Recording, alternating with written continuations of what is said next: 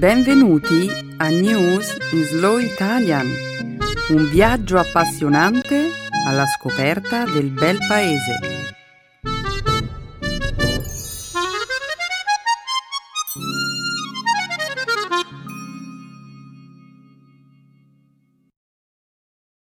Oggi è giovedì 3 agosto 2017. Benvenuti al nostro programma settimanale News in Slow Italian. Un saluto a tutti i nostri ascoltatori. Ciao Carla, ciao a tutti. Nella prima parte del nostro programma, oggi parleremo del Venezuela e delle forti critiche che sono state espresse in tutto il mondo verso il presidente Maduro a seguito di una consultazione elettorale svoltasi domenica scorsa.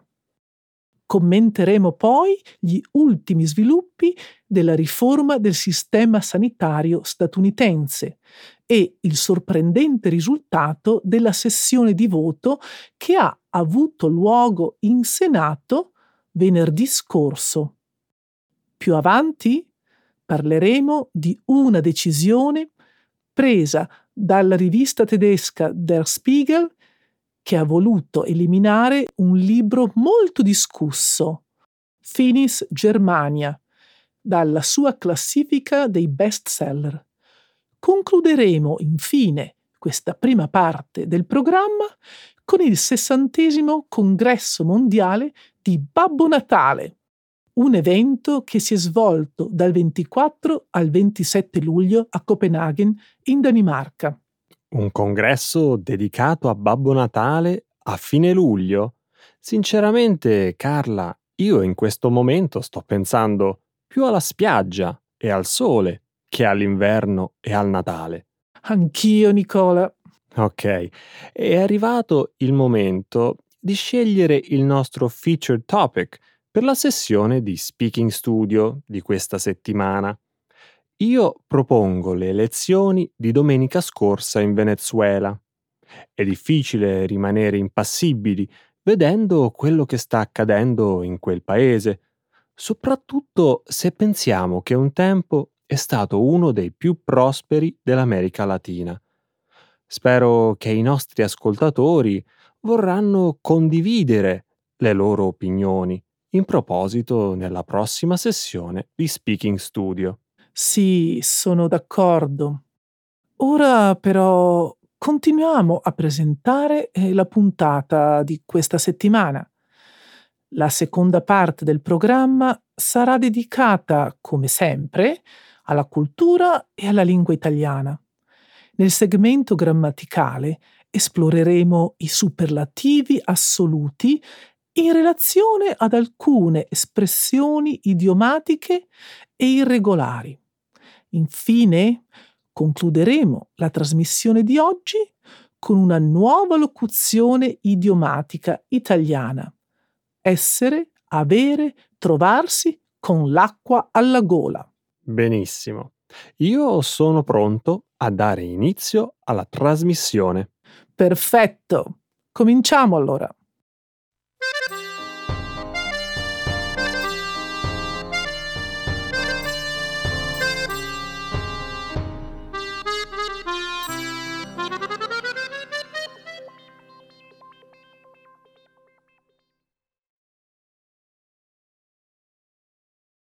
Il Venezuela in grave crisi dopo un'elezione fraudolenta. Il presidente venezuelano Nicolás Maduro è stato duramente criticato da numerosi leader mondiali, così come dal suo stesso popolo dopo un'elezione tenutasi domenica scorsa, che è stata ampiamente descritta come illegittima.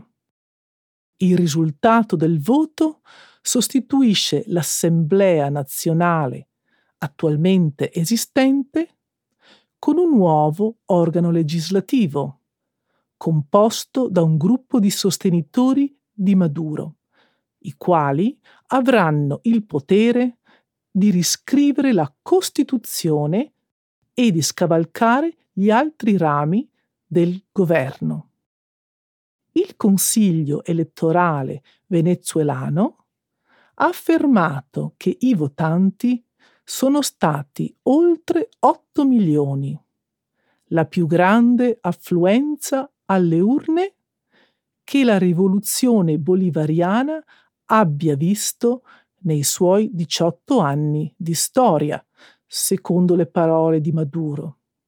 Tuttavia, secondo una stima indipendente, la partecipazione elettorale effettiva ammonterebbe a meno della metà della cifra dichiarata dalle fonti governative. L'opposizione ha boicottato il voto, incoraggiando i cittadini a fare altrettanto.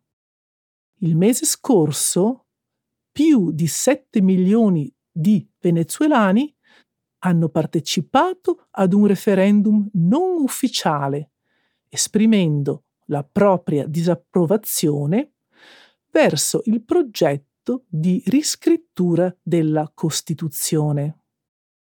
Lo scorso martedì due esponenti di spicco dell'opposizione, Leopoldo Lopez e Antonio Ledesma, sono stati detenuti con l'accusa di aver violato i termini del loro arresto domiciliare, avendo invitato il popolo venezuelano a protestare contro i risultati elettorali. Il giorno precedente gli Stati Uniti hanno imposto una serie di sanzioni a Maduro, congelando tutti i beni di sua proprietà attualmente soggetti a giurisdizione statunitense. Sono mesi che Maduro cerca di consolidare il suo potere, per cui ora queste elezioni fraudolente non possono certo sorprenderci. E che speranza c'è per il futuro? Soltanto un anno e mezzo fa l'opposizione ha conseguito una vittoria schiacciante, assumendo il controllo del Parlamento. E adesso? Carla, in Venezuela la gente non ha voce. Sì, Nicola, la situazione è davvero preoccupante e temo che ci saranno nuove violenze. Senza dubbio. Sono 120 le persone che sono rimaste uccise da quando sono iniziate le manifestazioni di protesta cinque mesi fa. Soltanto la scorsa domenica ci sono state 10 vittime. A mio avviso, la comunità internazionale dovrebbe prendere una posizione. Ah, la pressione internazionale non cambierà nulla, né le sanzioni statunitensi. Avranno il solo effetto di rafforzare la posizione di Maduro davanti ai suoi sostenitori. Lo pensi davvero? Eh sì. Oh, un'altra cosa. È difficile credere alla sincerità e all'onestà delle sanzioni che l'amministrazione statunitense ha annunciato contro il regime di Maduro lunedì scorso. Sincerità e onestà? In che senso? Beh, non diresti che gli Stati Uniti sono un po' selettivi nelle loro critiche? Pensa a quello che sta succedendo in Turchia, ad esempio. È vero, il presidente turco Recep Tayyip Erdogan ha fatto incarcerare più di 50.000 persone e ha firmato il licenziamento o la sospensione dal lavoro di altre 150.000, unicamente sulla base del sospetto che potessero simpatizzare per i suoi avversari politici negli ultimi tempi sono stati incarcerati più giornalisti in Turchia che in qualsiasi altro paese al mondo. Eppure... Eppure Donald Trump ha telefonato a Erdogan per congratularsi con lui dopo la vittoria nel controverso referendum che consoliderà i poteri presidenziali in Turchia.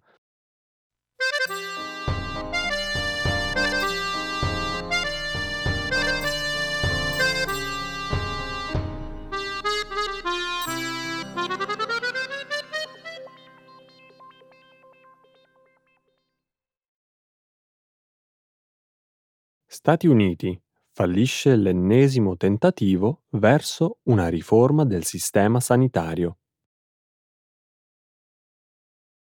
Per un solo voto, lo scorso venerdì, il Senato degli Stati Uniti non ha approvato una versione ridimensionata della riforma sanitaria voluta dall'attuale amministrazione.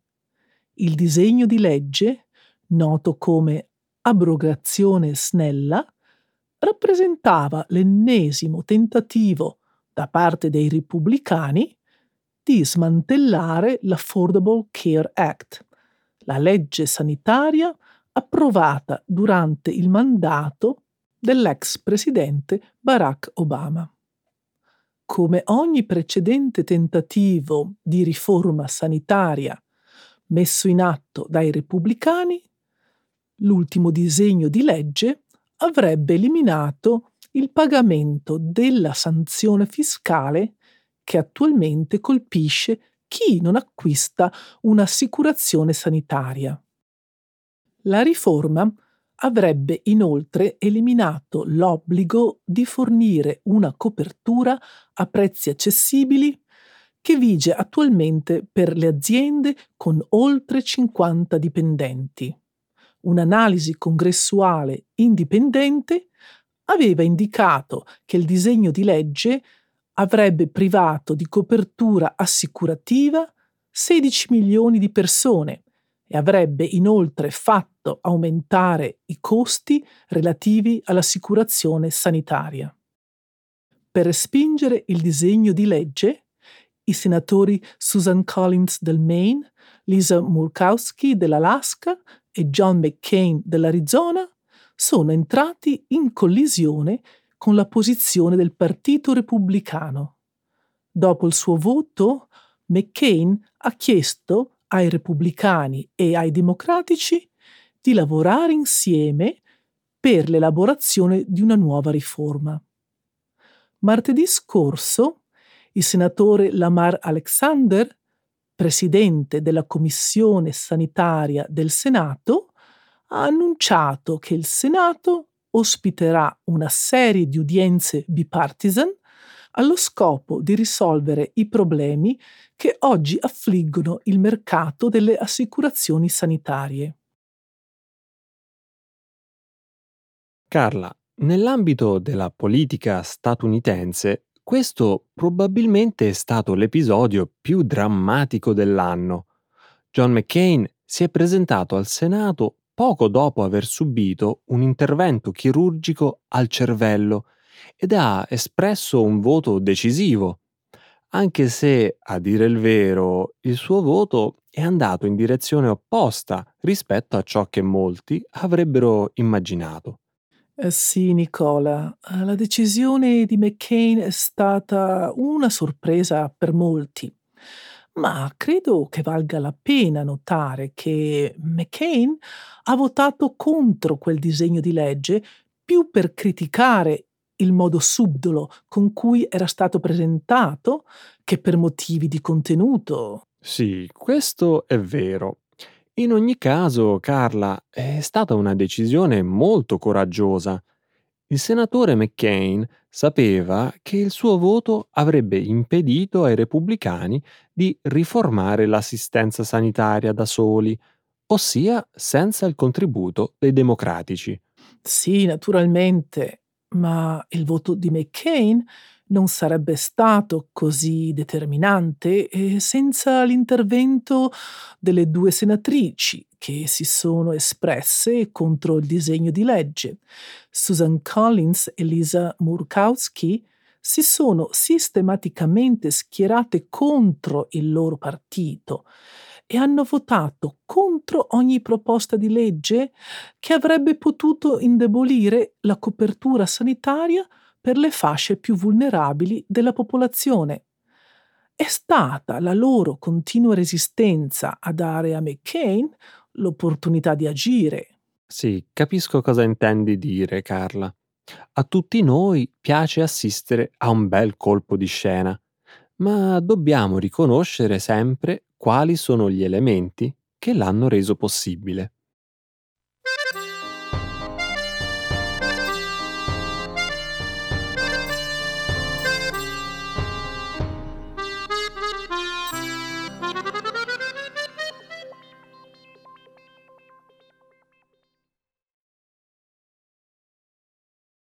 Der Spiegel elimina un libro.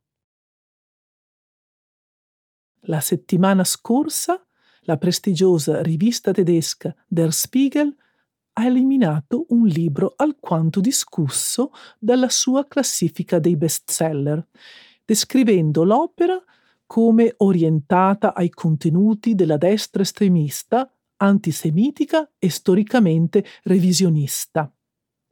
Il vice direttore della rivista ha dichiarato di non voler fare ulteriore pubblicità al libro, che attualmente è in cima alle classifiche di vendita sul sito tedesco di Amazon. Il libro Finis Germania, La fine della Germania, scritto dallo storico Rolf Peter Sieferle e pubblicato postumo, è costituito da una raccolta di saggi e presenta una serie di riflessioni che esplorano il modo in cui la Germania ha affrontato il tema dell'Olocausto.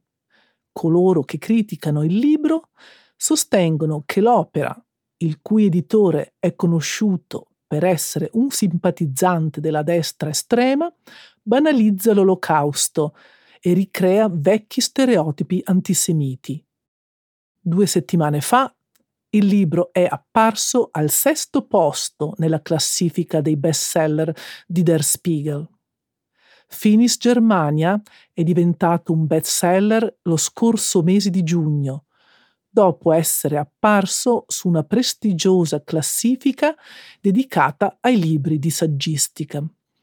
English Pen, un'associazione che promuove la libertà di espressione, ha criticato la decisione presa da Der Spiegel in merito all'esclusione del libro dalla classifica dei bestseller.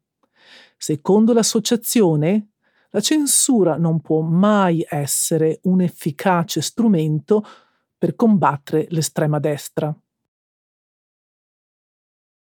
Hmm, questo di fatto è un dilemma interessante, Carla. Libertà di parola o responsabilità sociale? È comprensibile che Der Spiegel non voglia contribuire ad incrementare le vendite del libro. Allo stesso tempo, però, le classifiche dei bestseller si basano su dati commerciali e non sono espressioni di sostegno politico. E quindi? Quindi non sono sicuro di poter condividere la decisione della rivista. Nicola, Der Spiegel in questo caso si sentiva responsabile perché uno dei suoi giornalisti eh, faceva parte del comitato eh, che aveva consigliato Finis Germania per quella classifica dedicata alla saggistica più venduta. Di fatto il libro probabilmente non sarebbe nemmeno finito in quella lista se il giornalista in questione non avesse espresso un sostegno così entusiastico per l'opera. Hmm. Quindi Der Spiegel ha agito in questo modo per proteggere la sua reputazione.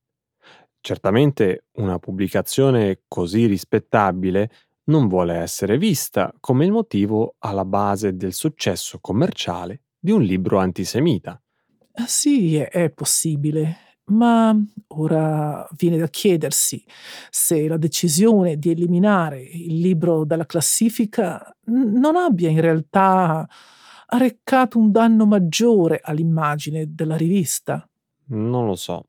Comunque, io non credo che sia stata una decisione giusta. Questo libro, al momento, in Germania è un bestseller, quindi quella di ignorarlo mi sembra una scelta disonesta. Sì, capisco quello che vuoi dire.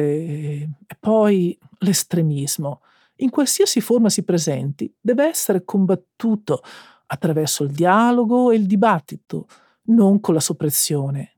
Io penso che Der Spiegel avrebbe dovuto adottare un approccio diverso, mantenere Finis Germania nella sua classifica dei bestseller e pubblicare una serie di commenti volti a confutare le posizioni espresse nel libro.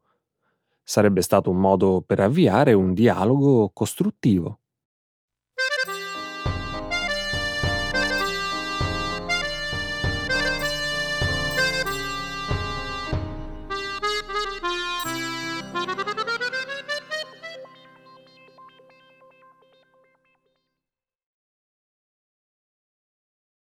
Una convention mondiale dedicata a Babbo Natale porta una precoce atmosfera natalizia in Danimarca.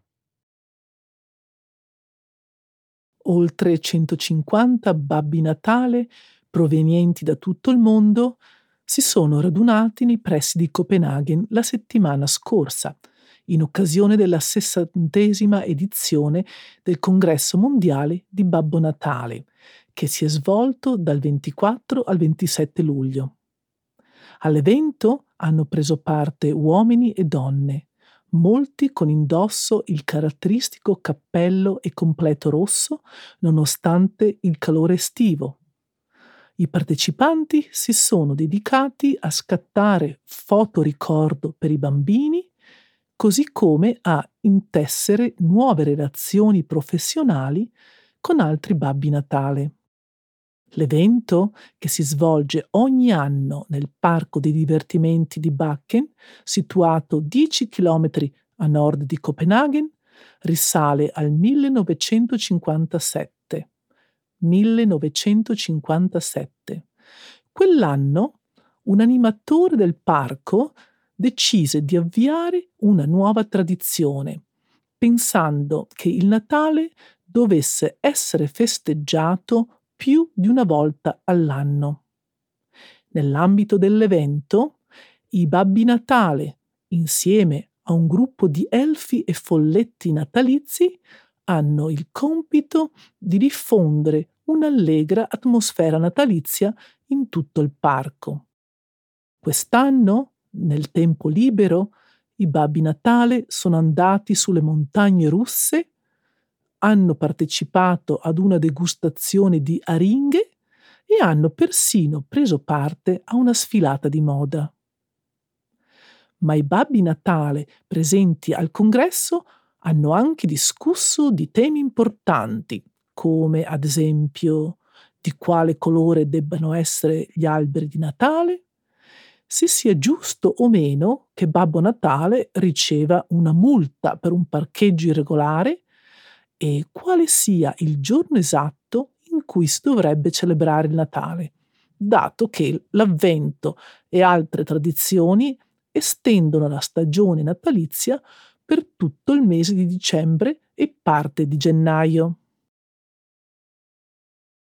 La prima volta che ho sentito parlare di questa iniziativa ho immaginato una conferenza orientata allo sviluppo della professione, un evento nel quale i babbi Natale seguono delle lezioni e acquisiscono nuove competenze. O ad esempio? Beh, ad esempio, come addestrare nuovi elfi o quali sono i giocattoli tecnologici più ambiti dell'anno o come scendere lungo i camini più rapidamente. Sei deluso? Un po', anche se pensandoci bene, il vero programma è probabilmente molto più divertente. Passare quattro giorni in un parco dei divertimenti, andare sulle montagne russe, partecipare a delle sfilate di moda, beh, chi non vorrebbe essere un Babbo Natale? Sì, capisco quello che vuoi dire, Nicola. In effetti è un programma divertente e poi Deve essere bello poter conoscere altri babbi Natale che vengono da tutto il mondo. Immagino che abbiano delle storie interessanti da raccontare. Ma tu non credi che tutto questo possa creare un po' di confusione ai bambini che frequentano l'evento? Mm, che vuoi dire? Beh, tanto per cominciare, invece di un solo Babbo Natale, ne vedono 150. Ah, beh, immagino che i genitori potrebbero dire loro che mm, distribuire regali a tutti i bambini del mondo è un compito molto impegnativo e che quindi un solo Babbo Natale non riesce a fare tutto. Mm, non lo so, non sono convinto. Scommetto che a ogni Babbo Natale presente all'evento è stato chiesto se fosse il vero Babbo Natale. Mm, può darsi, comunque immagino che dopo tutti questi anni gli organizzatori si saranno inventati delle risposte creative.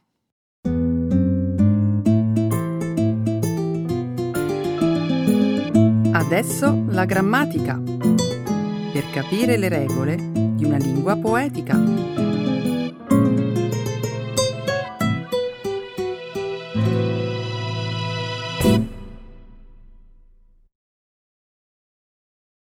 The absolute superlative, idiomatic phrases and irregulars.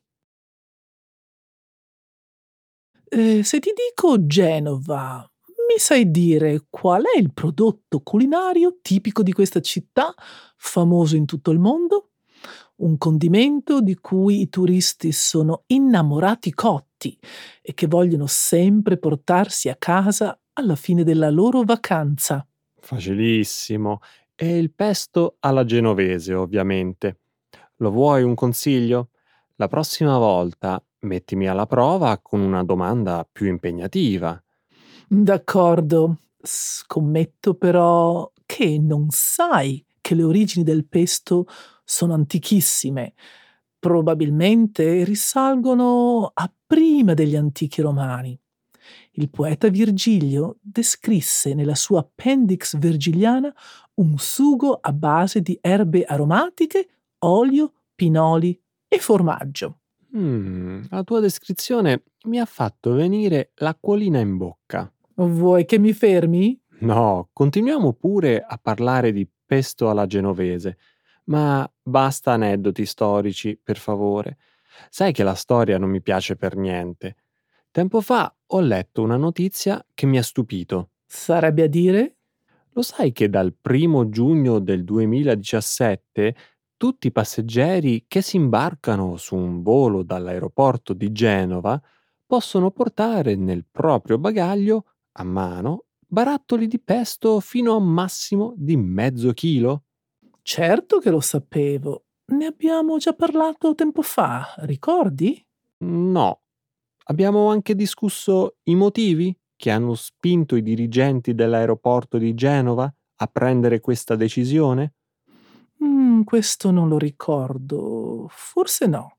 Rimedio subito. Iniziamo subito col dire che i turisti, non potendo portare i vasetti di pesto nel proprio bagaglio a mano, li lasciavano ai valichi di controllo.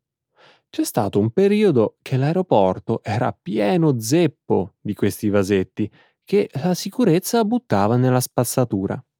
Uno spreco davvero esagerato, soprattutto in questi tempi di crisi economica. È vero. Il personale era davvero stanco morto di dover buttare via tutto quel buonissimo pesto. Serviva una soluzione intelligente che consentisse di ridurre lo spreco e, allo stesso tempo, di rispettare tutte le norme di sicurezza. E che soluzione è stata trovata? Beh, i passeggeri in partenza dall'aeroporto di Genova possono portare in cabina vasetti di pesto con un limite di mezzo chilo, se prima vi hanno fatto apporre l'apposito bollino nei negozi convenzionati o presso la biglietteria dell'aeroporto. E poi?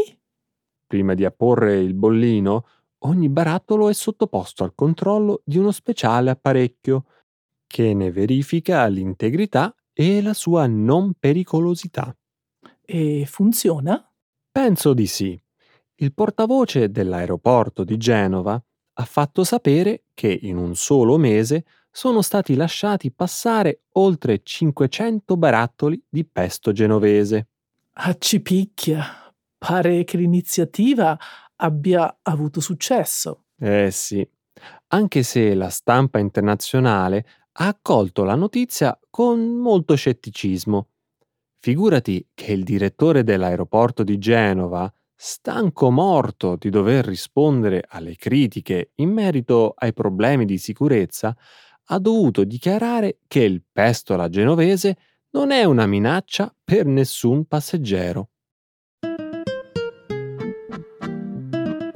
Ecco le espressioni, un saggio di una cultura che ride e sa far vivere forti emozioni.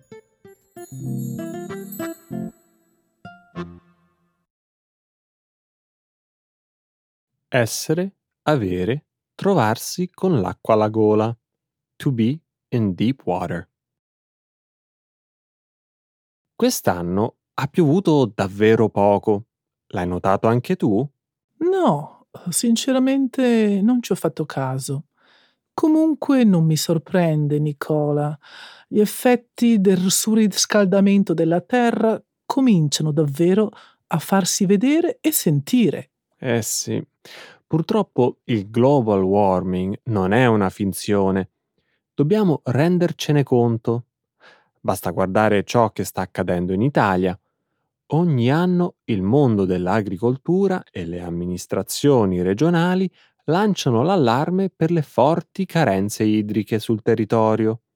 Sul serio? Sì, sai che la primavera del 2017 è stata la più calda di sempre? Le temperature registrate in molte città italiane sono state di oltre 2 gradi superiori alla media. Nel frattempo le piogge diminuiscono, i laghi, i fiumi e i torrenti si prosciugano e la penisola italiana inaridisce, con gravissime conseguenze per l'agricoltura e l'economia. Ah, che tristezza. Dici che in Italia siamo davvero con l'acqua alla gola? Parlando di siccità, è davvero buffo che tu abbia usato un'espressione popolare che ha come soggetto principale proprio l'acqua. È ridicolo, lo so, ma non l'ho fatto apposta. L'ho detto senza pensarci. Pensi davvero che questa situazione sia tanto grave? Purtroppo temo di sì. Se le temperature continueranno ad aumentare e le piogge a diminuire, ci troveremo davvero con l'acqua alla gola. Pensa che in Toscana Tanto per fare un esempio, le temperature relative al mese di maggio di quest'anno sono state di gran lunga superiori a quelle degli anni precedenti nello stesso periodo. Allarmante. Se ha fatto così caldo in Toscana, non oso immaginare le temperature registrate nel sud Italia, nelle isole. Verissimo. Le regioni meridionali come la Basilicata, la Campania, il Molise, la Puglia e la Sicilia sono a rischio desertificazione. Ho letto su un giornale che in Gallura, nell'isola della Sardegna, le risorse idriche sono così scarse che devono essere razionate tra gli agricoltori. Una situazione piuttosto disagevole. Sì, ma non sono soltanto le regioni del sud e la Toscana ad avere problemi di siccità, anche le Marche, l'Umbria e l'Emilia-Romagna sono con l'acqua alla gola. Persino il Veneto, regione generalmente molto piovosa, sta riscontrando cambiamenti climatici significativi. Anche il Veneto? Non ci credo. Pensa che il sindaco del paesino di Asolo ha deciso di vietare la costruzione di nuove piscine private per contrastare gli sprechi dei consumi di acqua. Ha fatto bene. Un rimedio estremo a un problema che sta diventando sempre più preoccupante.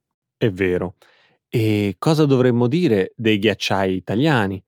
Anche loro stanno subendo gli effetti della siccità.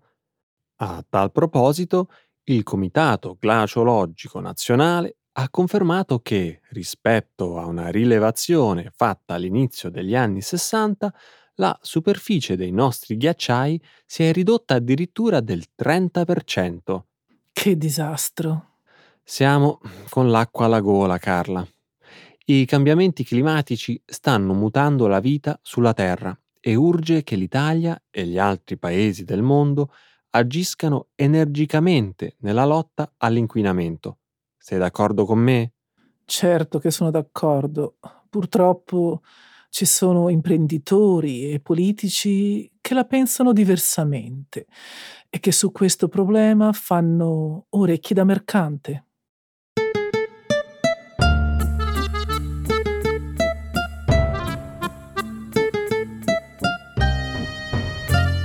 Grazie a tutti per essere stati con noi in questa puntata e mm, saluti e grazie anche a te Nicola. Grazie a te Carla e grazie a tutti.